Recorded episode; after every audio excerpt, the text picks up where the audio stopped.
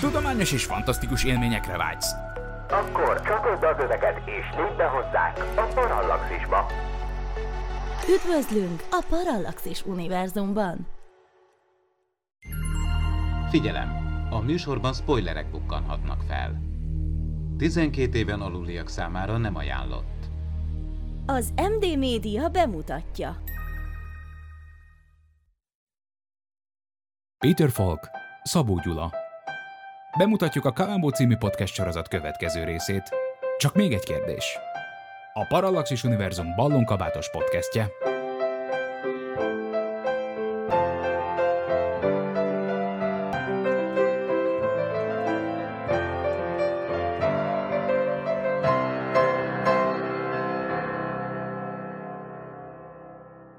Sok szeretettel köszöntök mindenkit a Parallaxis Retroverzumban, ez a Csak még egy kérdés, a Columbo Podcast első adása, a mikrofonnál Horváth Ádám Tamás.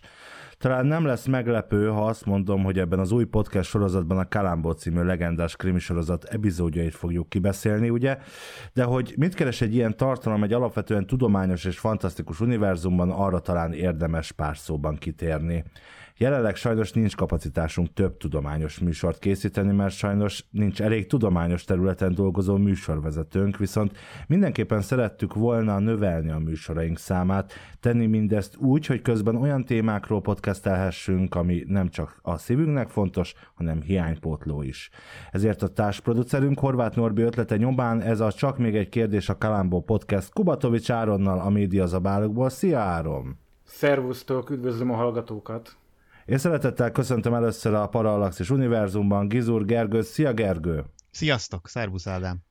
Ne felejtsetek el lájkolni és feliratkozni premier előtti tartalmakért, valamint a Parallaxis Podcast hosszabb, különleges változatáért pedig fizessetek elő a patreon.com/parallaxis oldalon keresztül. Mai epizódunkban a pszichiáter dr. Ray Fleming és felesége Carol 10. házassági évfordulójuk alkalmából partit rendeznek barátaiknak. Nem sokkal később egy telefonhívás elszólítja Fleminget, aki azt állítja, hogy egy betegéhez kell sürgősen elmennie. A férfi azonban szeretőjéhez, Susan Hudsonhoz megy, akivel már elhatározták, hogy megszabadulnak Caroltól. A gyilkosságra egy igen ravasz és szinte majdnem tökéletes tervet eszelnek ki, amit végre is hajtanak. Nem sokkal később azonban Ray Columbo hadnaggyal találja szembe magát, aki úgy tűnik, hogy talált hibát a pszichiáter és a szeretője tettében. Ray Fleming azonban felveszi a versenyt találékonyságban a nyomozóval, és ez igen nehéz helyzetbe hozza Columbót. Na kezdjük azzal, hogy a magyar változatot eldallaszozták, és van néhány kavar a nevekkel kapcsolatban. Ez így van. Ugye a főszereplőnket, ugye a mi kis pszichológus gyilkosunkat ugye eredetileg Ray Flemingnek hívják, nálunk ugye őt Dave-nek keresztelték. Nem akarom tudni miért. Ugye az említett szerető, ugye Joan Hudson, nálunk Susan Hudson. Ugye van nekünk, a Ray Flemingnek van egy barátja, aki majd ugye kerületi ügyészként fog felbukkanni. Ő eredetileg Burt Gordon, nálunk pedig Roy Gordon. Míg ugye hát a áldozat, ugye a feleség, akit hát megöltek, Carol Fleming helyett nálunk Claire Flemingként, úgyhogy lehet, hogy itt lesznek néha ilyen össze-vissza beszélés, hogy a Claire-t vagy Carolt mondunk, mert igazából ez nagyon fura nekem. Nem lehet egyébként, hogy a Roy, Ray, meg ezek az áthallások esetleg számítottak abba, hogy itt új neveket, tehát mondjuk a... Na de a Ray, és de ha marad az eredeténél, akkor Ray és Burt. Ők viszont azt csinálták, hogy a Ray helyett Dave, és a Burt helyett Roy. Tehát, hogy nincs az, hogy Ray Roy volt, hanem a Ray-t azt elvetették, helyette Dave-et csináltak, és a Burtot meg Roy-ját csinálták, hogy kicsit hasonlítson a Ray-re, ami már nincs. Azt gondoljuk ilyenkor, hogy azért módosítják a neveket, hogy hát, ha a magyar nézőnek könnyebben kiejthető, vagy könnyebben megjegyezhető nevet adjanak, de hát én nem látom jobbnak a Ray helyett, Roy, meg Burt helyett, ez a Claire... Claire semmiképp, tehát a Carol helyett, a Claire az biztos, hogy nem. Mert a Ray, Dave, hát jó, hát a Dave, Dávid, oké, a Joan helyett, a Susan, hát mit tudom, néztek vészhelyzetet, de hát az még akkor nem volt, tehát ez így nem működik. Burt Roy, nem tudom, de ez a Carol Clare, ez biztos, hogy nem. Figyelj, lehet, hogy valami rejtett utalás van, mert ugye a Susan név az az angoloknál, meg talán most már amerikáknál már Karen, de hogy ez a legáltalánosabb keresztnév, az olyan, mint nálunk a Marika, vagy a Julika, tehát kb. Ez a Susan, hogy az a tényleg az átlag vidéki. Na jó, de most tényleg le akartak volna alacsonyodni erre a szintről, akkor mindenkit Kovács Józsinak hívnak, tehát hogy... Hát, gondolt, hogy a 80-as években erre így figyelt a magyarító? Ez is egy opció végül is, miért ne, de hát viszont akkor a Claire akkor sincs megmagyarázva. Na de és melyik szinkronnal néztük?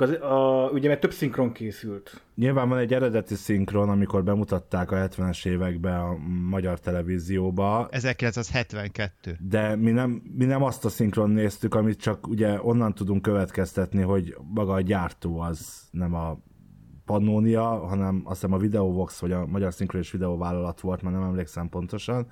Tehát ez nyilván egy második szinkron, feltételezem. De az biztos, hogy nem ilyen vadiúj, tehát nem ilyen vadiúj TV2 meg ilyenek, hanem ez még biztos, hogy az magyar egyen ment, tehát ez tudko. Már csak onnan is lehet hallani, hogy a színészek fiatalok. Na, tehát akkor ez az első Columbo, ugye? Tehát hogy az első podcast epizód, az első Columbo rész nyitunk, vagy a nulladik, vagy a nulladikból is az első, hiszen 2 nulladik pilot epizód készült annak idején. Ez a nagyon nulladik, igen, mert hogy miután eldöntötték, hogy csinálnak ebből egy tévéfilmet, nem gondolták, hogy ebből sorozat lesz, és utána nem rögtön a sorozatot kezdték el fogadni, hanem csináltak még egy tévéfilmet, és csak a 2 sikeres film után kezdtek el forgatni sorozatot. Szóval tulajdonképpen 2 pilot epizód van, és ez az első. De ez nagyon különálló is, tehát, mert ugye itt el is telt sok év, tehát ez ugye 68-ban készült. Ugye nálunk 4 évvel később mutatták be. A másik nulladik rész, ami már gyakorlatilag az első évadnak a nulladik része, az jó néhány évre rájött. És nem ez volt az első, amikor egyébként Columbo megjelent a színen, sőt, nem Peter Falk az első színész, aki eljátszott a Columbót, hanem ő már, kapaszkodjanak meg a hallgatóink, a 3. színész, aki eljátszott a Columbót. Ugye ennek a története az, hogy több mint 8 évvel ezelőtt egyszer színpadra került már egy Columbo történet, ott volt egy színpadi színész. Mármint a filmhez képest mínusz 8. Ja, bocsánat, így van, tehát a filmhez képest hát 61 környékén, vagy 60 környékén, és eleve volt pedig egy tévésorozatnak egy epizódja, ahol megjelent Columbo karaktere, ott már ennek a Columbo résznek egy ilyen rövidebb verziója jelent meg, és az is már sok-sok évvel ezelőtt. Szóval, hogy érdekes módon ez nem annyira van a köztudatban, hogy nem a Peter Falk az első színész, és nem ez az első, amikor megjelent Columbo. De itt, mint hogyha már kiforrottabb, vagy kérdezem titeket, hogy kiforrottabb itt már Columbo? Vagy mit gondoltok Columbo karakteréről? Hát nincs viszonyítási alapunk a korábbi Columbókhoz képest, legalábbis nekem. Ahhoz képest a Columbóhoz, akit mi később megismerünk, inkább, hát nem tudom mi a visszaforrott ellentetje, kellene valamelyik tudományos munkatárs ide, anti-visszaforrást tapasztalok, mert hogy ez a Columbo, ez még azért nem az a Columbo, bár ugye néhány jegye megvan. Én úgy mondanám, bocsánat, hogy nyomokban Columbót tartalmaz. Tehát azt az én is hozzátenném, hogy viszonyítás alap nekem is maga a Columbo sorozat, tehát az előzőkről én sem tudok semmit. Tehát az általunk megismert és megszokott Columbohoz képest ez nyomokban Columbót tartalmaz. Olyannyira nyomokban, hogy 30 percig nem is látjuk. Igen, és az első megjelenése is, hát azért viszonylag legendás, ha úgy vesszük, mert egy ilyen... elegáns volt. Nagyon schneidig. És a Peter Falk fiatal, 40 éves. Szinte arcpirító fiatal egyébként, hogyha megint a megszokott Columbóhoz. Tehát arra asszociálok, hogy Columbo. 20 éves hallgatóink, fiatal, tudod. Azért mondom, hogyha a megszokott... Ha Columbóról van szó, akkor ugye van egy tól-ig életkor, amit nyilván nem tudunk, hogy mennyi, de van egy fizimiskai megjelenés, és ez nem az, látszik is rajta, hogy még a vonásai is sokkal fiatalabbak a Peter Falknak, kellett neki 4 év, hogy erre ráöregedjen. De a ballonkabát ott van, az első megjelenésénél ott van a karján, nincs rajta, de a karján már ott lifeg. De később rajta van, és jó rá, az a baj. Az ő ballonkabátjának ugye túl azon, hogy hát retkes, és minden csak nem rendezett, de nem is igazán jó rá, tehát olyan nagy rá, olyan Ez meg úgy egész normálisan néz még ki rajta, amikor egyszer fölveszi, összesen csak egyszer veszi föl. Hát nem akarok epizódokat előreugrani, de hát Columbo olyan pacuha, hogy egyszer elindul pizsamafölsőben, és végig takargatja magát a kabátjával az egyik epizódban majd sokára. Gyakorlatilag mindig, tehát hogy az egy gyakorlatilag minden Columbo résznek az egy kihagyhatatlan eleme, hogy ő valami iszonyatosan borzalmasan néz ki, minimum valamit felfűz, hogy ő most innen jött, onnan jött, a felesége nem találta, nem tudom miért, tehát hogy valami mindig van, hogy ő nem úgy néz ki, hogy kéne. Ti egyébként ezt a Columbót néztétek volna tovább, vagy a megszokott Columbóval vagytok inkább jóban? Hát figyelj, erre nehéz válaszolni, hiszen a megszokottat ismerjük, tehát már a slamposabb, a kiforrott Columbót ismerjük. Én veletek ellentétben nekem ezzel sem volt sok bajom. Én tudtam jönni, vagy tudtam ezzel a Columbóval együtt menni a film során. Tehát, hogy nekem ez ugyanúgy izgalmas volt, engem nem zavart, hogy le volt nyalva a haja. Tehát tényleg úgy képzeljék el a hallgatóink, hogy egy snájdig fiatal, 40-es Columbót láttunk, akinek tökéletes az ingje, tökéletes a ruhája, a cipője, mindene tökéletes. Én ezzel is tudtam menni, de én azt hiszem, hogy jobb, tehát karakteresebb az, ami majd a sorozati írói, meg a színész, meg a rendezők ezt majd fejlesztik. De nekem nem volt vele bajom. Az igazság, hogy az a Columbo, akit megszoktunk, az szerintem sokkal inkább szerethetőbb. Tehát valahogy egy szimpatikusabb, tehát már szinte azt szeretett benne, hogy olyan balféknek tűnik.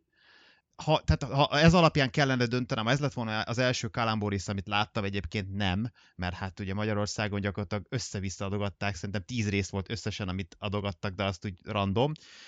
Ha ez alapján kellett volna eldöntenem, hogy nézem-e, hát nem tudom. Egyetértek, hogy... Egyetértek, nem, bocsánat, az a baj egyébként nyilván, hogy ezt így már nehéz, hiszen a régebbieket előbb láttam, nem, az újabbakat előbb láttam, ezért így már elfogult vagyok, nem tudok pártatlanul nyilatkozni, de jelen állapotomban, jelen tudásom szerint ez alapján, a rész alapján nem biztos, hogy ez lenne nekem egy olyan sorozat, amit megnéznék. Figyelj, nem véletlenül lett iszonyú sikeres maga a sorozat, nem csak Magyarországon, hanem az egész világon, tehát hogy ez egy jól, tehát ez egy szerethető karakter Columbo valóban, és valószínűleg azért, mert könnyebben azonosulunk egy kicsit slamposabb, kicsit hétköznapibb, kicsit átlagemberebb karakterrel, mint hogy egy nagyon fényesre nyalt, nagyon snájdig. Hát erre szerintem rengeteg ellenpélda van. Uh-huh. Ő általában olyan emberek után nyomoz, hát gazdag emberek után, befolyásos tényleg, emberek így, után, nem Náncsi nénit a Hollywood Boulevard 3-ból nyomozza. Ez mondjuk föl. Tényleg igaz, hogy általában azért úgy nagyon csóró, hát igen. Tehát az általában tényleg az elkövetők, és ugye de nyilván azok vonzáskörzet, igen, azok általában... Oké, de ez mégiscsak engem erősít, mert hogy... Így viszont tényleg szerethetőbb a Columbo ebben a kontextusban. Igen, mert hogy azt szeretjük, hogyha buknak a gazdagok.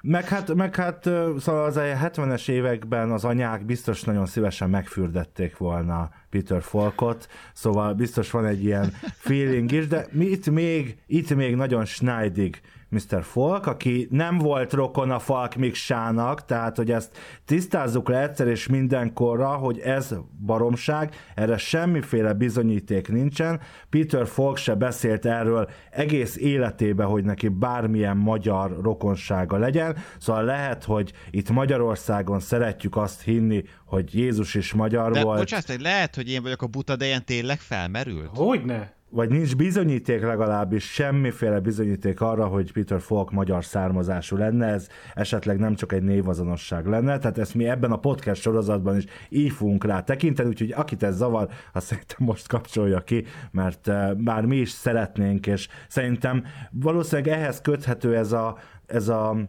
köznek ez a nagy, vagy a társadalomnak ez a nagy akarata, hogy hát Peter Falk legyen magyar, mert hát egy édes kis figura. De itt még nem az az édes kis figura, hanem itt bizony egy nagyon karakán nyomozó, úgyhogy szerintem vágjunk is bele az epizódnak a kiveszélésébe, aminek ugye a 30. percig nem látjuk Columbo hadnagyot, de mi is történik addig a pillanatig?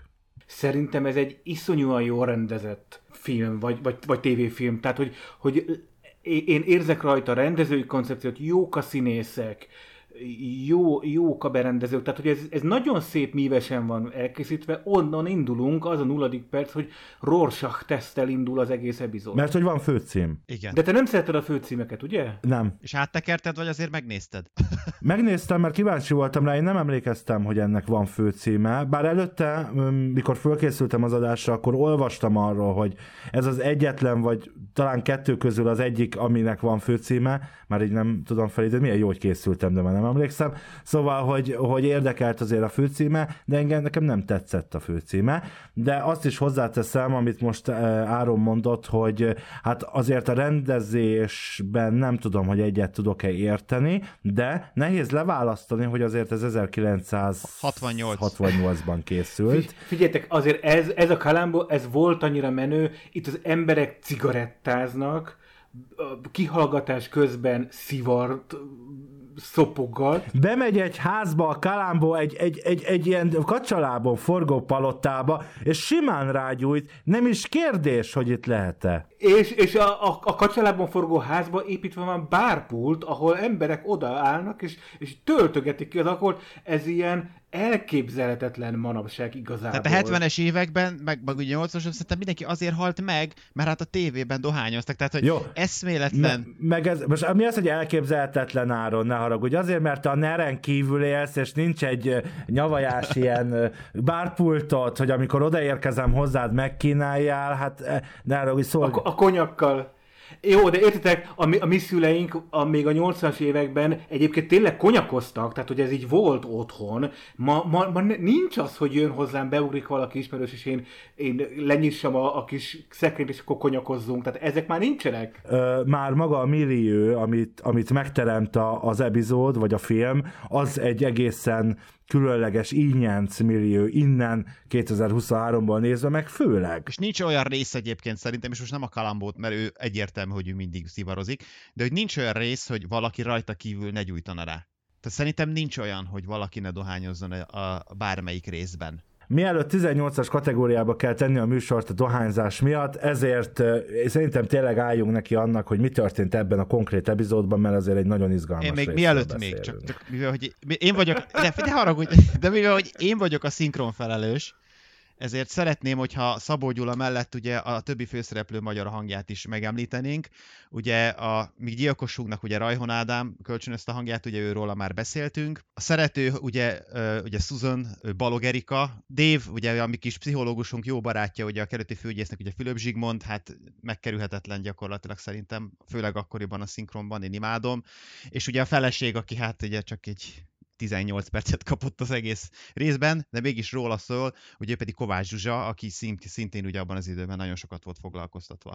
Tehát, hogy ezt azért szeretném, hogy azért róluk is beszélni, ne csak a Szabó Gyuláról, mert mindannyian szerintem hibátlan, bár egyetlen egy szinkron hiba volt, igaz, az nem a színész hibája, hanem hát valószínűleg rosszul írták, hogy amikor a repülőn ugye csinálnak egy műveszekedést ugye Susannel, ugye aki a szerető, csak hogy közben Claire-t játsza el, akkor ugye a mi pszichológusunk az egyik dialógusban véletlenül Susannak szólítja, holott ő végig elvileg Claire bőrébe van bújva.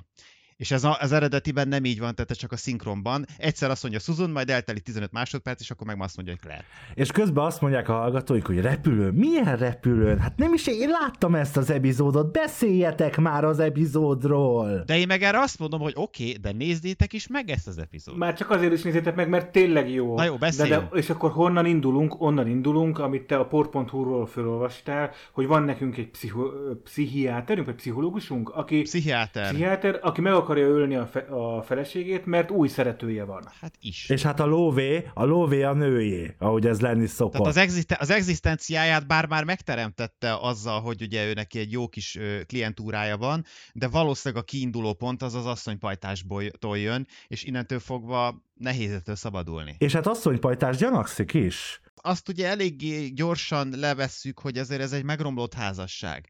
Tehát, hogy az, hogy egyetlen egy ilyen partit rendeztek, ugye ez nyilvánvalóan ez egy színjáték, ugye annak a sok illusztris vendégnek abban a gyönyörű palotában. Ugye... Amiben van bárpult is. Ja, de hogy a viharban lenne, zongora, bárpult, minden. Ja és ez nem egy különálló ház, mint ahogy azt a Columbóban megszokhattuk, hanem ez egy egy ilyen úritásos épület legfelsőbb szintje. Ez egy emeleti, a tetején lévő penthouse, így van. Igen, de annak viszont egy nagyon jól néz ki. De hogy azért, ez a házasság, azért mi már rögtön az elején tudjuk, hogy ez minden csak nem ideális. És ugye elszalad a pszichiáter a buliról, mert hogy kap egy telefonhívást, hogy nem tudom, be kell mennie, vagy valami van, és igazából...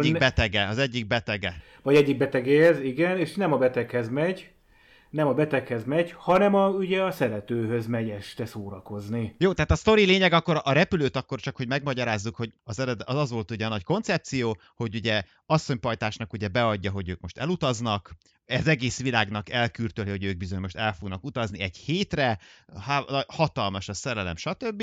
Csak hát ugye időközben miért még elutaznának, hát asszonypajtást ugye megöli, erről majd beszélünk később, és ugye a mesterterv az, hogy ugye a szerető beöltözik asszonypajtásnak, felmennek a repülőre, ott ugye dohányoznak mások, ugye csak hogy behozzam megint és ott eljátszanak egy hatalmas nagy kamu veszekedést, aminek a vége az, hogy asszonypajtás leszáll, hogy jó van, akkor hagyjál békén, én hazamentem, és ő szépen visszamegy a lakásba, a emberünk pedig ugye elutazik avakúpokba, és egy hétig távol lesz. És ez alatt az idő alatt ugye hát rablógyilkosság áldozatává válik a feleség, tehát gyakorlatilag ugye a férj megcsinálja magának a kamu alibit. És milyen hidegvérrel? Mert hogy ugye el kell vinnie magával egy csomó dolgot, amit ugye a rablógyilkosság során elraboltak a lakásból, és ugye azt ő elviszi magával Acapulcóra, amit most csak azért emelek ki, mert ennek a sztoriban a nyomozás szempontjából, és ugye Columbo abban itt is olyan, mint később,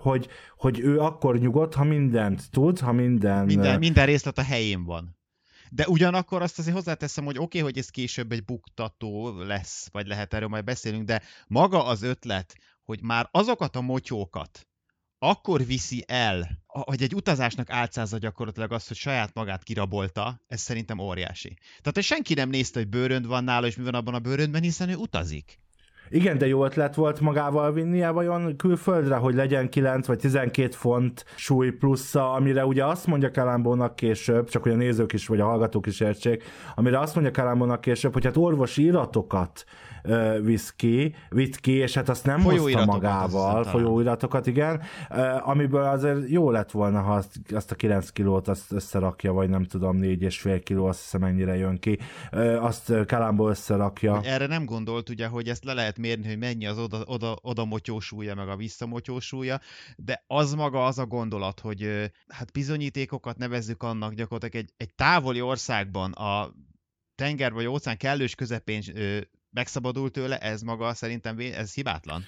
Nem hiszem el, hogy ezt Los Angelesben nem tudta volna megtenni. Igazad van, de akkor mi vagy ezt úgy... De akkor nem lesz film. Ja, hát jó, igen, tehát most érted, igen. Tehát... Szerintetek ez kellett ahhoz, hogy Columbo rájöjjön, hogy nem stimmel valami? Nem. Mert szerintem nem. Szerintem ez csak egy plusz, aminek nem igazából nem volt értelme. A Columbónak az a... Én úgy vettem észre ebből az első részből, hogy az a taktikája, vagy nevezzük így, hogy ha kiszúrja az elején, hogy valami nem stimmel, akkor elkezd még több apró részletre fölfigyelni, és ebből rakja össze, hogy ő gyanús. És elkezdi megfojtani azt, akit kinézett magának gyakorlatilag. Így van, elkezdi nyomás alá helyezni. És Columbónak nem ez volt az első gyanús, volt ennél egy... Tehát, hogy volt egy olyan részlet, ami hamarabb gyanús lett a Columbónak, de ezutána egy plusz adalék volt, hogy itt valami nem stimmelnek a súlyok, nem stimmel az, hogy valaki 4,5 kilónyi orvosi folyóirattal utazon el Mexikóba nyaralni. Ugye az első, ami Columbónak szemet szúrt, az volt, amikor hazaérkezett Mexikóból a férj, belép a penthouse-ba, belép a... És ott körbe van rajzolva a nőci holtteste. Tehát kezdjük ezzel, hogy ezt így... De azt még a belépéskor nem láttam. De nem az van, hogy szia, drágám, megjöttem, hello, ugye, mert hogy egy hete nem találkoztak, hanem így szépen hazajön csöndbe, miközben Columbo ott várja, és a Columbónak ez volt az első jel, hogy ő úgy tesz, minthogyha tudná, hogy nem fog otthon találkozni a feleségével. Én ezt továbbra is megvétózom. Vitáztak, veszekedtek, balhé volt, ha most ebbe belegondolsz, hogy a való, tehát most nem azt nézve, hogy ez egy kamu, hanem ez egy tényleg igazi veszekedés volt, és mondjuk az is milyen ciki már akár, hogy mondjuk ő nem ment a felesége után, hanem ő tényleg azt mondta, hogy hát akkor rohadjál meg, én már pedig akkor is koccolok egy hétre, és lehet, hogy tehát felé se nézett egy héten keresztül. hát ő lehet, hogy mondjuk olyan fajta, hogy a küszöb alatt kúszik be. Plusz honnan kellett volna tudnia, hogy otthon van a nő. Igen, ráadásul. Tehát lehet, hogy éppen kozmetikus távot, vagy jó ég tudja. De ne hagyjunk ki egy fontos momentumot, mert hogy találkozik ugye Columbo ott, akkor, mikor visszaérkezik Ray Dave a Acapulcóból, és ott megtudja a mi gyilkosunk, hogy bizony a felesége túlélte azt, hogy ő meg akarta folytani, ami szerintem egyébként, szóval annyira a tökéletes gyilkosságot akarták bemutatni valahogy, vagy úgy tűnt, hogy ez a nagyon higgadt pszichiáter, ez a tökéletes gyilkosságra hajt, miközben hát azt se ellenőrizte, hogy éle még a nő. Igen, itt egy zárójelet, ezt mindenképpen szeretném beszúrni, hogy látjuk az elején, hogy a két összeesküvőnk, tehát a főszereplő gyilkos és az ő szeretője, mennyire aprólikusan kidolgozott tervet hajtanak végre annak érdekében, hogy meggyilkolják a feleséget. És ennek a kidolgozott tervnek sok minden része az is, tehát azt is látjuk, amikor éppen megfojtja a feleségét. És szerintem, tehát itt csatolnék vissza arra, hogy mennyire jó szerintem a rendezés, függetlenül, hogy mennyire túl van játszva maga a folytás jelenete, és mennyire ilyen, tényleg ez a 60-as évek, 50-es évekbeli színészi játék van benne, de mégis hozza azt a karaktert, hogy én elhiszem, hogy ez egy pszichopata. Ez a csávó, ez egy pszichopata. De egyébként tényleg az. Tehát ez pont azért hiszem, és tehát túl azon, hogy sokszor hogy reagál, és az a folytogatás. Ugye, amikor ugye beszéltük, hogy megint visszamegyünk egy kicsit a sorozatban, hogy ne haladjunk előre megyünk, nem hátra. Hátra, de mi hátra megyünk néha, igen. Igen, ugye amikor ugye abból a bizonyos buliból ugye elmegy a szeretőhöz, és ugye ott találkoznak, és van egy olyan beszélgetés, egy ilyen párbeszéd, hogy azt mondja a szeretőjének, hogy az igazat megvalva, most kellene, hogy megfojtsalak. És majd erre x perc múlva megfojtja a feleségét. Tehát, hogy ez az ember, ez biztos, hogy nem százas. És tényleg, ahogy Áron, te is mondtad, hogy akkor megfojtja ugye viszont a feleségét tényleg, tehát az arcára ez rá van írva, hogy ez egy pszichopata, én nem tudom. És érdekes maga a gyilkosság módja. Maga, hogy megfojtotta. Nem leütötte azzal a gyertyatartó valamivel, amit ott elvisz, és kupa, igen, soha nem tudjuk meg, hogy mi az, tehát nem leütötte azzal, hanem, vagy nem lelőtte, vagy bármi, hanem megfojtotta. A jelleméről sokat elárul. Azt, hogy gyakorlatilag a haláltusáját a kezeit között kell, hogy végig érezd. Oké, hogy ő végig is nem érezte, mert ugye, mint kérőt nem halt meg azonnal, de akkor is egy haláltusát azért, tehát ahogy benne volt az, hogy az asszony kapaszkodik abba a függönybe, tehát ott látszott rajta, hogy hát ezt ő nem annyira élvezi. És akkor ugye, amikor látványosan ugye elengedi, hogy akkor most itt a vége, hogy ezt te higgadtan végig asszisztáltad. Igen, már nem emlékszem, hogy hol, vagy hallottam, vagy hallgattam, vagy olvastam, de hogy a ahhoz nagyon erős érzelmi felindultság, és egyszerre kötődés is kell. Tehát, hogy azt nem lehet anélkül megcsinálni, hogy te érzelmileg ne legyél nagyon felindult. Igen, ha kirabolsz valakit, akkor azért nem biztos, hogy megfojtod, akit kirabolsz, hanem leütöd az első kezedben lévő tárgyal. Nem sikerült neki megölnie végül is a feleségét. Itt játszik velünk a rendező meg az író, mert hogy azt mondja Columbo, hogy hát akkor hogy túlélte, és akkor ugye rohannak be a kórházba. Azért lehet, hogy pszichopata beteg állat, és én egyáltalán nem tudok azonosulni Dave-vel per Roy, de azért azt, vagy Ray, de ja igen, már a Roy a másik, úgy. Szóval, hogy de azért ez egy iszonyatosan parás szituáció lehetett. Tehát itt azért egy kicsit átéreztem azt, hogyha én meggyilkolnám a feleségemet, és abban a tudatban elutazok külföldre, hogy igazából megúszom, mert nem is vagyok otthon, amikor meghal, akkor utána szembeszélök azzal, hogy igazából azonosíthat, és beérnek a kórházba, mert ezt azért még hangozzon el, már odaérnek a korteremhez, mikor kilép az orvos, és azt mondja, hogy hát sajnálom, de meghalt, és hát annyira szerette magát, hogy az utolsó szava is az ő neve volt. Amit már nem tudok. Azt nem mondta, hogy annyira szerette. Csak sugalta. Magát. Tehát ő ezt sugalta. Hát, de ő szűrte le abból, hogy azt mondta, hogy Ray per Dave! Igen, csak ugye Dave-ünk arcán meg, amikor ezt a hírt hallotta, akkor meg tisztán látszott, hogy hát itt messze nem erről van szó. Tehát itt szerintem ugye Dave Ray barátunk, maradjunk Dave-nél, mert ugye itthon így hívták, tehát hogy, vagy Mr. Fleming, Dr. Fleming, és akkor nem ronthatjuk el. Itt esett ki szerintem először a szerepéből. Mármint a saját, nem a színész, hanem ugye magából a saját szerepéből, hogy ő végig ezt végigviszi tökéletesen higgadtan, és nem rontja el. Itt kiesett a szerepből, mert ez nem volt belekalkulálva, hogy ő megtervezte az egészet. És amikor már megérkeznek a kórházba is, szerintem ez nem volt reális, ahogy lereagálta. Én tudom, hogy mindig ezen ugrálok, hogy reagálnak bizonyos helyzetekben emberek, de Kalambónak is mindig ez a fixe ideája, és ő is mindig ebben lát, tehát, hogy amit ott be akarok jutni a kórházba, és akkor igazából fenyegetődzöm, tehát nem kétségbeesett vagyok, hogy meghal a feleségem, vagy mi van vele, és engedjenek be, és teljesen magamból kikelve. Jó, oké, nem mindenki reagál ugyanígy, tehát oké, van, aki higgadtabban, de ott inkább csak egy ilyen kiha én nem fickónak tűnik. De ő alapból az. Tehát ez az ember egy arrogáns pöcs, tehát én ezt tartom. Amit megmondasz, hogy ugye a reakciók, tehát ahány ember annyiféle reakció, tehát nincs olyan, hogy egy adott szituációra így kell reagálni, nincs erre sablon. Mindenki másképp gyászol, mindenki másképp dolgoz fel egy ilyen helyzetet. Az más kérdés, hogy ugye az, hogy ő gyakorlatilag farccal megy be másnap már dolgozni, és tényleg pont leszarja az egészet, ez már nyilván árulkodó. Az ugye, vagy akár visszatérve arra, hogy az asszony ugye él, aztán nem él, hogy ott is gyakorlatilag mindenről szólt az arc kifejezése, csak arról nem, hogy lehet, hogy megmenekül a feleségem, aztán lehet, hogy mégsem. Ott az nyilvánvaló volt, de én szerintem arra kihegyezni bármit, hogy most valaki egy sablon szerint reagál-e vagy sem, hát nem tudom.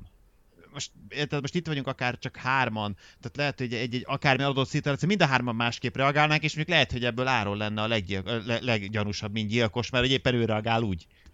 Ki tudja, hogy lehet, hogy már csináltam is ilyet. Jó, de hát nem vettem vagy itt ebbe a podcastbe, de hiszen hát mint tapasztalt gyilkos. Miért is van az, hogy igazából Columbo mindig az első perctől kezdve kitart a gyilkos mellett olyan értelemben, hogy hát látsz egy Columbót, bekapcsolod a tévét, majd a Columbo rajta, még életedben nem láttad a részt, és látod, hogy beszél valakivel a Columbo, tudod, hogy ő a gyilkos. Tehát, hogy nem ereszti. Ide jön az vissza, amit ugye mondtunk, hogy ugye mindig valami burzsúj általában az elkövető, és hogy minden egyes, tehát, hogy én ugye az előbb megvédtem, hogy ki hogy reagál, de minden alkalommal van egy olyan reakciója az elkövetőnek, ami miatt gyanussá válik, hogy na így biztos, hogy nem. Amit mondtál, azt szerintem arra világít rá legjobban ebben az epizódban, hogy igazából, ha lecsupaszítjuk a stílusát ennek a film, tehát leszedjük a filmről a stílust, mert mindent leszedünk, akkor igazi bizonyíték nincs ebben a filmben, nincs az, hogy valami kézzelfogható bizonyítéka lenne Kalambónak, a végén sem, hanem elkezd nyomozni Columbo, tudjuk mi nézők, hogy a nyomás alá helyezi a vélelmezett elkövetőt, de őnek nincs semmi bizonyítéka, csak a megérzése van, tehát és csak a megérzése után megy ebben a részben. Amikor megtörténik a gyilkosság, és megérkezik a szerető a Dr. Fleminghez, és a szerető meglátja a hullát, és elmegy a bárpulthoz inni valamit, mert az kell. Akkor utána a tisztítóba kell telefonálnia a szeretőnek, a feleség nevében, hogy jöjjenek másnap a cuccokért, mert ugye azt a ruhát, amiben fölmegy a szeretővel, mint a felesége a repülőre, ott összevesznek, amit imént is taglaltunk, és lejön a feleség, vagy hát a szerető, mint a feleség, akit ugye alkezben ölnek meg, miközben a férj már Acapulcóban nyaral. Ott föl kell hívni a tisztítót, és a tisztítót, mikor fölhívja, akkor ad neki egy kendőt a Fleming, hogy azt fogja, miközben fogja a telefont, hogy az új lenyomata ne maradjon rajta.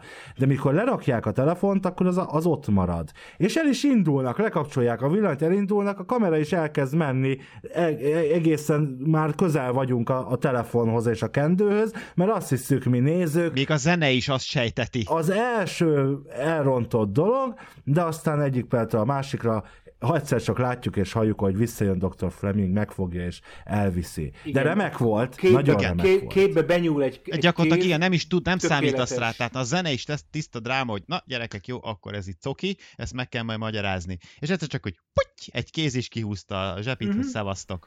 Hát azért, ha az a kendő ott marad, azt azért baromi, azért az nagyon cinkes. Ott ez egy újabb kérdője lett volna Kalambónál. Na, arra már én is azt mondom. Kendő, tehát, mit az... keres egy kendő ott a telefonnál? Hát vajon... telefonált a gyilkos. Hát ugye? Na jó, de miért telefonált a gyilkos? Kit hívott? És kit hívott, azt megnézik a híváslistát. De nem, bocsánat, de nem ellenőrizték. Itt szerintem még ott tartunk, hogy nem is tudják ellenőrizni a hívásokat. De tudták, és volt is olyan, ahol ellenőrizték. Itt nem, mert ugye nem merült fel a telefonálás. De hogyha ott hagyták volna a kendőt, akkor felmerült volna a telefonálás. És onnantól fogva azért azt ki nem magyarázza az öreg. Tehát, jó, hogy... mindegy, a Kalambónak az első hűha nyoma, hogy jó, igazatok van, úgy értem. Tehát Kalambónak ez az első hűhanyoma, hogy nincs meg az a ruha, amiben leszállt a spiné a repülőről. És ugye a gyilkos maga is úgy áll hozzá, hogy hát ő neki fogalma sincs, nem volt itthon, de közben meg tudja, hogy majd visszahozzák a tisztítóból, ami később meg is érkezik, Kalambó le is döbben, de nincs meg a kesztyű, mert a kesztyűt elfelejtette Carol. Vagy hogy hívják? Susan. A feleség. Susan. Nem a feleség, hanem Miss a szerelem. Így van, és az igen. Is nagyon gyanús volt, hogy utána végül is hogy nem megtalálta a gyilkosunk a kesztyűt. Igen, ami annyira amatőr, tehát, hogy így ez azt mondja, itt a gyilkos, hogy... Inkább.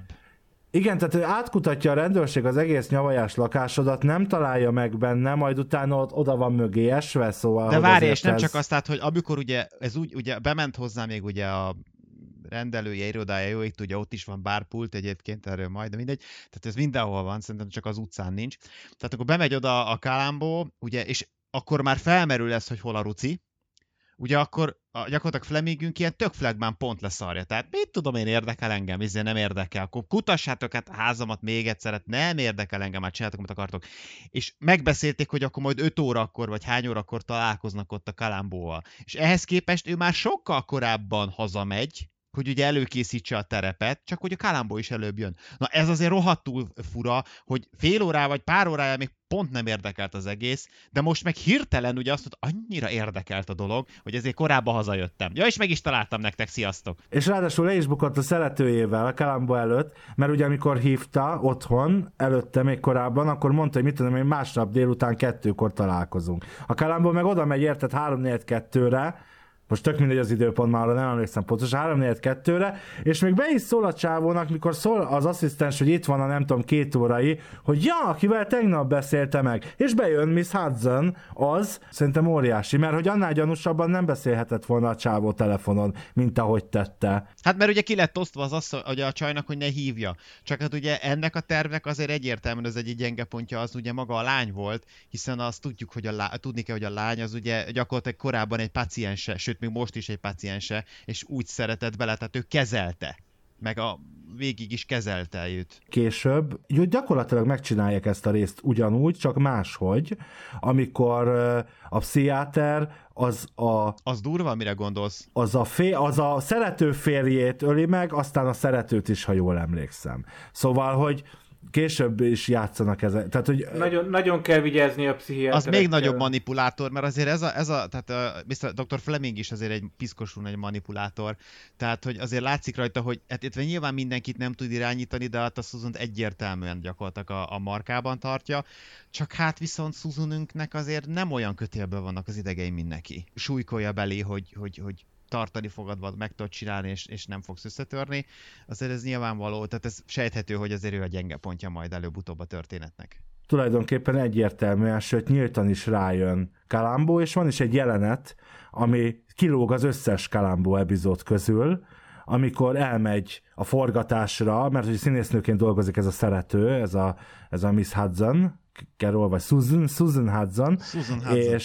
És elmegy Kalambó meglátogatni a díszletbe, a stúdióba, ami egyébként hát meglepő, hogy a maga a saját stúdiója a Kalambónak, vagy hát ugye ahol forog maga a sorozat, ezt sokszor eljátszák, és ott jégkrémet zabál, eldobja a papírt, szóval ott azért történnek... Kalambó szemetel. Szóval történnek ott olyan dolgok, amikre úgy csak pislog az ember, meg úgy nem is értjük, hogy miért van benne egyébként, de ott összefutnak, és történik valami, ami hát tényleg nem jelent a megértő Kalambóra, akit később megismerünk.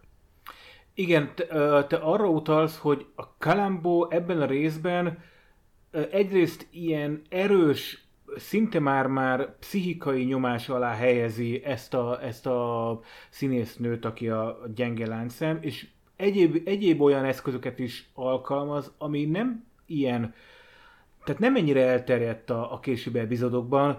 Itt több átverés is csinál a Columbo. Tehát nekem az a benyomásom, hogy az, amikor jelentkezik valaki, hogy ő ölte meg a nőt. Igen, az visszább megyünk Tomira, ugye a Betty. Igen, csak most nagyon előre, szóval, hogy... Most túl sok labdát dobtatok fel egyébként ezzel, de közben... Hát igen, mert behozta itt a végét, a színházat, és akkor, mert az már a végén van. Az már nagyon a vége, tehát lehet, hogy azért túl nagyot ugrottunk talán ezzel. Tehát átveréseket is használ ebben a részben elég sokat. Mm. De nem tudjuk, hogy az átverés. Ugye te arra gondolsz, amikor egyszer csak a Dr. Fleminget elhívja a Columbo, hogy jöjjön el egy kihallgatásra, mert valaki bevallotta, hogy ő ölte meg a feleségét. És ott egy szobában ott ülnek mindannyian, a Columbo pedig ugye kihallgat egy fickót, aki mindent bevall, a Tomit.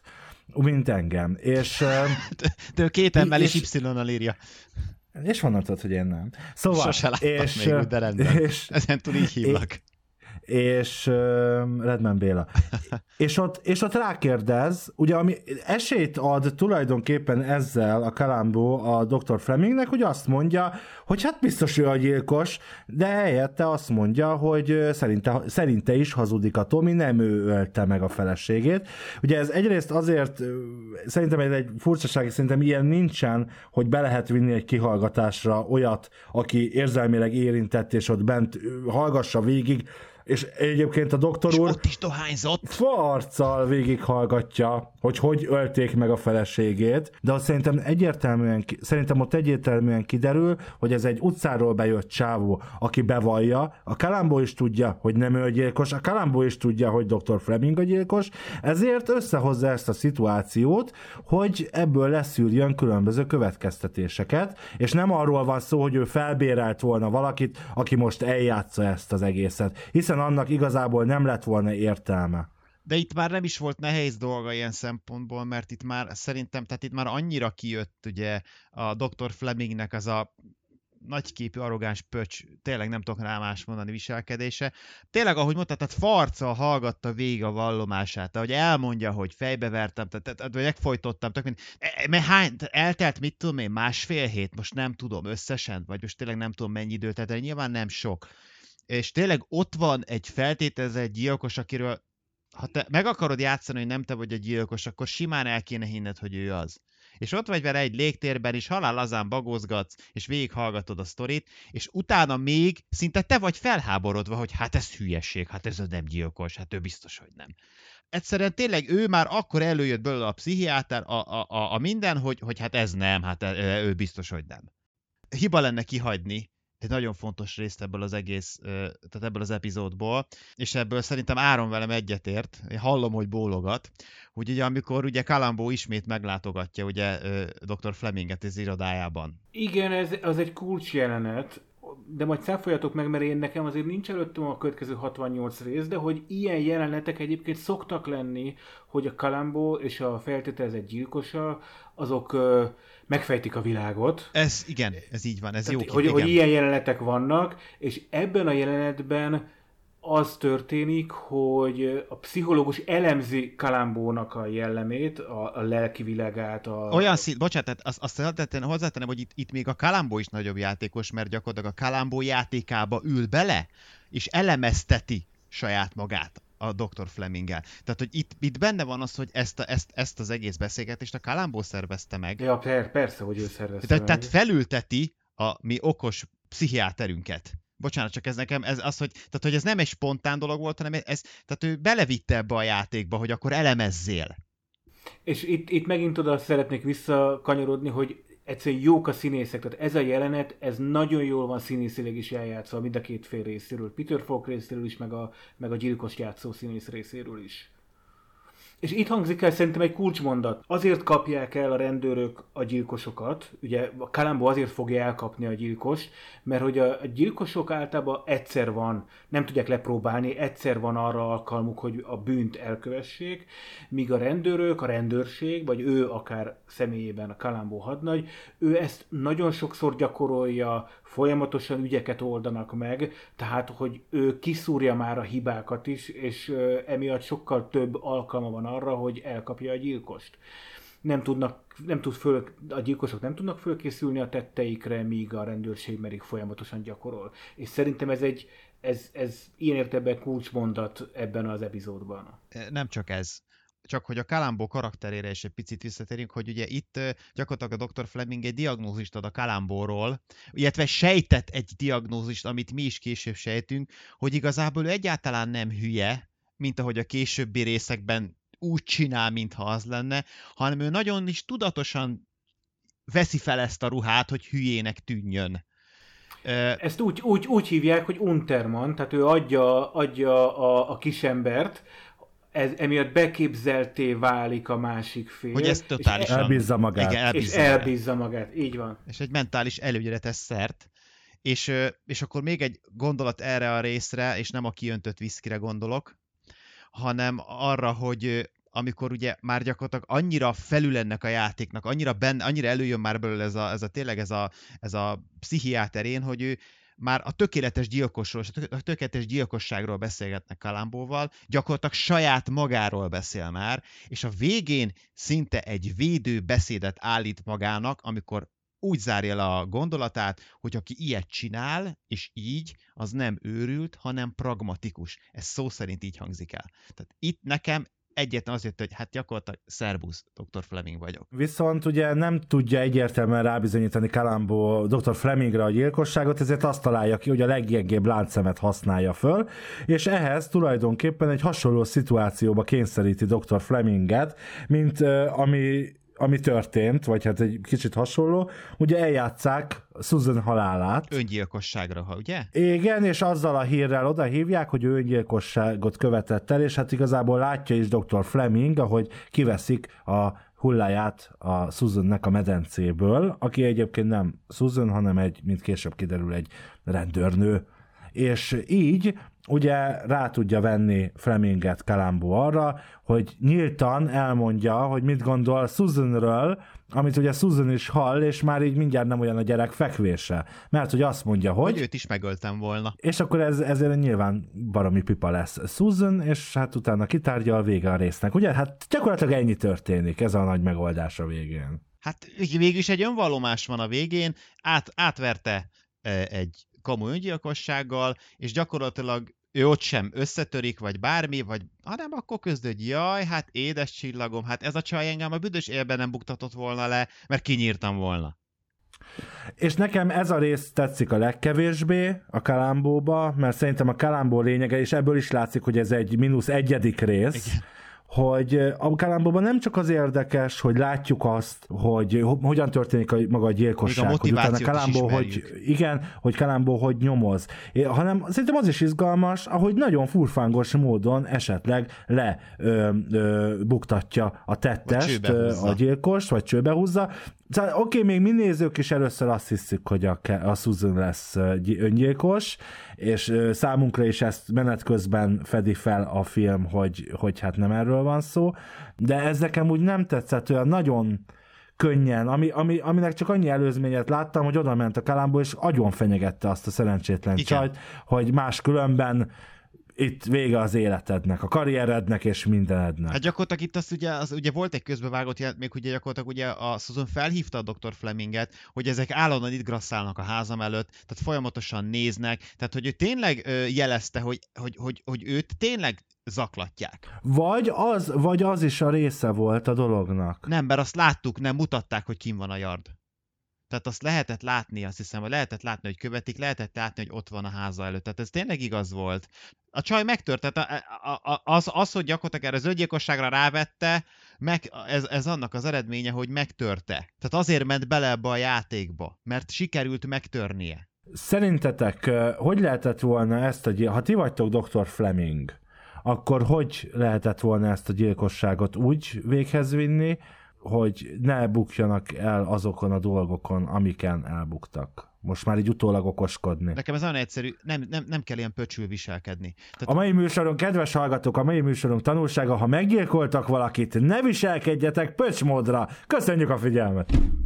Ha ő nem így viselkedik, és nem ennyire arrogáns, és nem ennyire szinte élvezte ezt a játékot, mert lássuk, a Columbo mindig élvezik ezt a játékot, de ő kimondottan élvezte ezt a dolgot. És nem akart mindig okosabb akart lenni, mindig mindent, tehát neki nem is az volt a célja a Dr. Flynnek, hogy kimagyarázza, hogy miért nem ő volt, hanem ő meg akarta mutatni, hogy ő mindig okosabb, mindig ő a fasz a gyerek. Ha ő nem megy bele ebbe, és kicsit természetesebben viselkedik, kicsit megjátsza a megtört fért, és nem akarja minden áron... Vagy konkrétan elhangozott volna, hogy igazából nem kívántam a halálát, de utáltam, mint a szar, igen, nekem ez könnyebbülés. Igen. Tehát, hogy ne haragudjon, hadnagy úr, nem fogok sírni, mert utáltam, mint a francot. Tehát ez is oké, rendben, de semmi, tehát nulla érzelem, és ez még egy óráig védhető. De utána ő tényleg átmegy egy olyan szintű arrogáns hülyébe, hogy már én is azt mondom, hogy hát, ne. Oké, most persze a terv az, most lehet azon vitatkozni, hogy jó ötlete volt elvinni azokat a serlegszerű gyertyatartó valamiket, amik minden, nem tudjuk micsoda, és ott bedobni Acapulcóban, vagy bármi. Jó ötlet volt-e beépíteni egy mentálisan eléggé törékeny csajt ebbe az egész mestertervbe, mert hát ugye nyilván gyenge pontnak számít, de én szerintem ez az egész működhetett volna, ha ő nem viselkedik végén idiótán. Főleg ugye gyakorlatilag a rész második felétől kezdve. Én máshogy gondolom, én szerintem egy terv mindig annyit ér, amennyit a leggyengébb része a tervnek ér, és itt a leggyengébb láncszem az egyértelműen a szerető volt, tehát a színésznő, és ezért volt az, hogy mivel a Columbónak nem volt semmi kézzelfogható bizonyítéka, a gyengébb ellenállás felé ment, vagyis hogy próbálja megtörni a színésznőt. Tehát, hogy ha ugye az a kérdés, hogy kellett volna máshogy csinálni, akkor ha te gyilkosságot akarsz elkövetni, akkor nagyon végig kell gondolnod, hogy ki az, akit te beavatsz, és ki a te tettestársad, mert hogyha nem eléggé fölkészült, nem eléggé erős akaratú, vagy nem eléggé jól tudja kontrollálni a saját pszichéjét, akkor ő meg fog törni, hiába vagy te nagyon erős, és akár nagyon arrogáns vagy, akármennyire gondoltad jól ezt végig. És Columbo így oldja meg, hogy a hölgy irányából egyszerűen fogja és feltöri az ügyet. Tökéletesen igazadon Áron, de hagyd legyek egy kicsit most én is akkor Fleming, és hagyd védjem meg a saját álláspontomat, hogy igazad van, de vajon ez a dolog megtörtént volna-e, hogyha a Dave nem viselkedik ilyen idiótán? Tehát eljutott volna a Columbo addig, hogy a gyenge láncszemet elkezdem megtalálni és megtörni, hogyha ő nem ad gyanút, tehát a viselkedésével nem hívja fel magára a figyelmet, hogy már pedig itt valamit keresni kell. Akkor szükség lett volna erre. Voltak hiányzó problémák, a 4,5 kilónyi cucc, hogyan üdvözli a feleségét, vagy nem üdvözli. Tehát voltak folyamatosan olyan jelek, amik mutatták, hogy valami nem kerek a sztoriba, függetlenül attól, hogy milyen arrogáns volt a pszichológus. Ja, hát basszus, nem minden problémára a gyilkosság a megoldás, tehát azt tegyük tisztában a rádiónéző gyerekeknek is, hogy itt azért nem... Akkor ne arról beszéljünk, hogy akkor hogy úsztuk volna meg a bűncselekményt, hanem akkor hogy oldottuk volna meg ezt a házasságot, hogy ne üljük meg az asszonyt. Tehát hogy tudtál volna jó kijönni ebből, de nem úgy... Dr. Flemingként visszazsarolom a nőt. Mert aljas vagy, ez szép egyébként. Jó, egy pontot azért beírunk. De ha úgy kéne pontozni, és szerintem ez mindenkinél számítana, ha úgy kéne pontoznunk, hogy már láttuk, hogy még nem láttuk, tehát most mutatták be, 1972-ben ülünk itt, és most mutatták be Magyarországon, vagy 68-ban, és most mutatták be az Egyesült Államokban, akkor tök más lenne a pontszámom, mert akkor nagyon értékelném ezt a fajta... Korszakalkotó volt olyan szempontból, hogy teljesen másképp közelítette meg a krimi fogalmát, ha már ezt használtuk. Tehát ez egy kicsit ilyen cancel culture-ös, ilyen visszamenőleges elgondolása a dolognak nyilván. Hát itt ideig óráig nyilvánvalóan Áron lesz a legobjektívebb valamilyen szempontból, mert ő valamilyen szinten a Columbo mentességét itt... Hát a józan hang, igen, Gergő. Igen. Mellett kell a józan hang. Hát mondjuk az nem árt. Ebben a részben már az is elhangzott, hogy csak még egy kérdés. Szerintetek hányszor hangzott el? Nekem továbbra, nekem nincs meg. Hányszor jött vissza az ajtóból, akkor így teszem fel a kérdést. És erre van egy pontos statisztikád. Igen, és én ezzel mindig jönni fogok. 2-ször már ebben a részben is elhangzott. Én egyre tippeltem volna, de csak azért, mert feltetted a kérdést. Ezért vagy itt, Áron.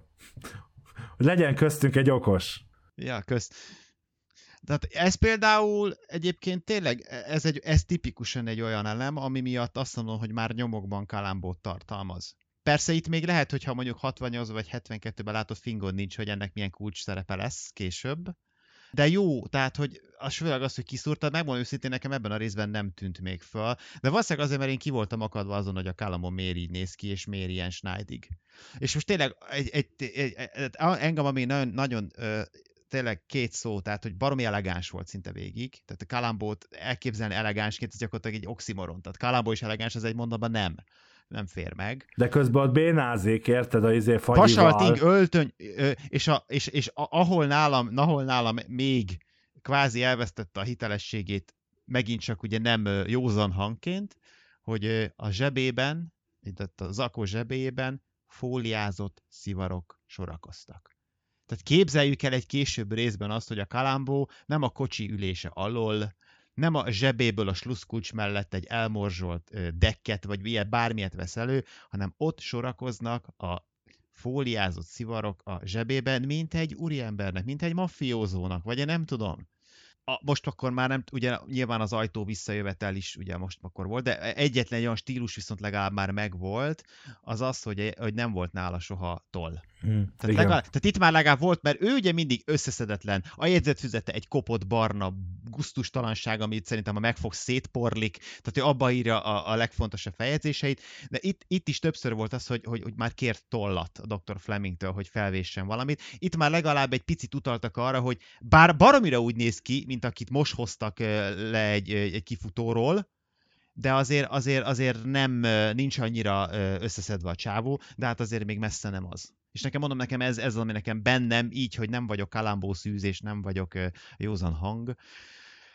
Nekem ez kicsit olyan zavaros. Tőled kérdezem elsősorban, benne van ez a, mondjuk a top 10-es top listádba ez a rész? Dehogy is. És Áron, szerinted benne lesz? Fogalmam sincs. Ez nagyon jó. Én attól tartok, hogy egyébként, hogy a későbbiek nem lesznek ennyire koncepciójában, ennyire feszesen tartva például rendezői koncepciójában. Tehát én ettől tartok, hogy a későbbiekben elszlamposodik és ilyen átlag tévésorozattá válik, és emiatt, tehát én itt ebben érzem azt, hogy ez tévéfilmnek készült, ez nem egy sorozat. És emiatt adok annak esélyt, ha nem is mondjuk a 10-be, de mondjuk a 15-be vagy 20-ba simán lehet, hogy benne lesz, mert higgyék el a hallgatók, ez egy elég jól összerakott tévéfilm. Ezzel nem vitatkozom, mondom, tehát ha leszámítom azt, hogy a Columbo nem annyira Columbo, amennyire kéne is, megcsinálja azt a bizonyos kiabáláson, nekem a sztori maga nagyon bejön, de nem tudok elvonatkoztatni. Úgyhogy akkor nem is maradt más hátra így a műsor végén, mint hogy arra kérjelek titeket, hogyha tetszett a műsor, ne felejtsetek el lájkolni és feliratkozni premier előtti tartalmakért, valamint a Parallaxis Podcast hosszabb, különleges változatáért pedig fizessetek elő a patreon.com/Parallaxis oldalon keresztül. A következő kérdésünket július 24-én tesszük föl, ugyanis akkor lesz új Columbo Podcast, amelyben a Váltságdíj egy halottért című epizódról beszélgetünk majd, reményeink szerint ugyanilyen jó hangulatban. Remélem a kedves hallgatók is jól érezték magukat, én pedig Kubatovics Áron, Gizur Gergő és valamennyi munkatársam nevében köszönöm a megtisztelő figyelmet, további kellemes podcast hallgatást kívánok, és ne felejtjétek, ez a formátum annyira tökéletes, hogy kép sem kell hozzá. Sziasztok! Nem volt elég a tudományból és a fantasztikumból? Olvasd a parallaxis.emtv.hu-t, lájkold a Facebook oldalunkat, nézd a YouTube csatornánkat, és hallgasd a Szokolébresztőt a Tilos Rádióban. A Tudományos Újságíró Klubja és a Tudományos Ismeretterjesztő Társulat által a Juhari Zsuzsanna díj külön díjával jutalmazott blog podcastjét az MD Media készítette. Kreatív producer Horváth Ádám Tamás. Hamarosan jön a következő rész.